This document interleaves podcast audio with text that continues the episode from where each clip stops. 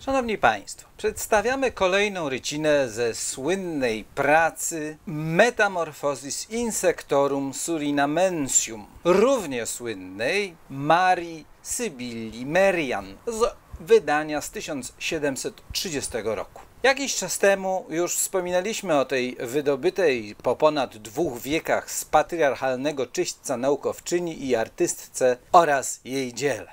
Dziś prezentujemy kolejne. O Marii Sybilli Merian pisze się obecnie dużo, organizuje się wystawy jej prac, także w Polsce. Popularyzuje wiedzę o jej życiu i twórczości. Właśnie dlatego, że była jedną z pierwszych niezależnych i samodzielnych kobiet epoki nowożytnej. Wybitną entomolożką, podróżniczką, rysowniczką, wydawczynią i kobietą interesu. Do historii przeszła głównie jako entomolożka która pierwsza sformułowała, zilustrowała i udokumentowała wygląd żywych owadów i ich czteroetapowy cykl rozwojowy. Pochodziła ze słynnej rodziny frankfurckich miedziorytników, a jej ojcem był Matthias Merian starszy, wydawca, kartograf, rytownik, którego dzieła zresztą także dostępne są w antykwariacie. W życiu prywatnym była bardzo samodzielna. W wieku 30 lat opuściła męża, Johanna Andreasa Grafa, z którym miała dwie córki, Joannę Helenę i Doroteę Marię. Podjęła bardzo trudną na owe czasy podróż naukową do Ameryki Południowej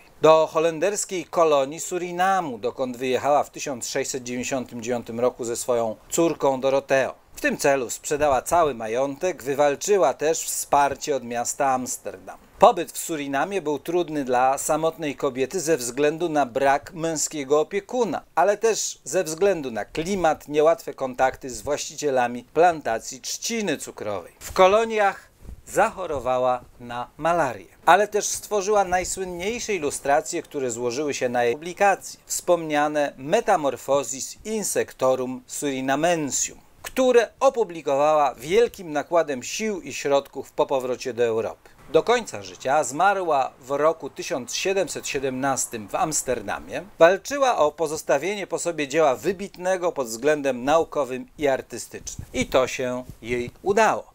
A my przedstawiamy świadectwo jej inteligencji i talentu, rycinę z najbardziej znanego jej dzieła pod tytułem Heather Butterfly and Fly Metamorphic Study. Zapraszamy na stronę www.atticus.pl do działów ryciny, ryciny entomologiczne, owady, rośliny, ryciny botaniczne oraz propozycje na prezent.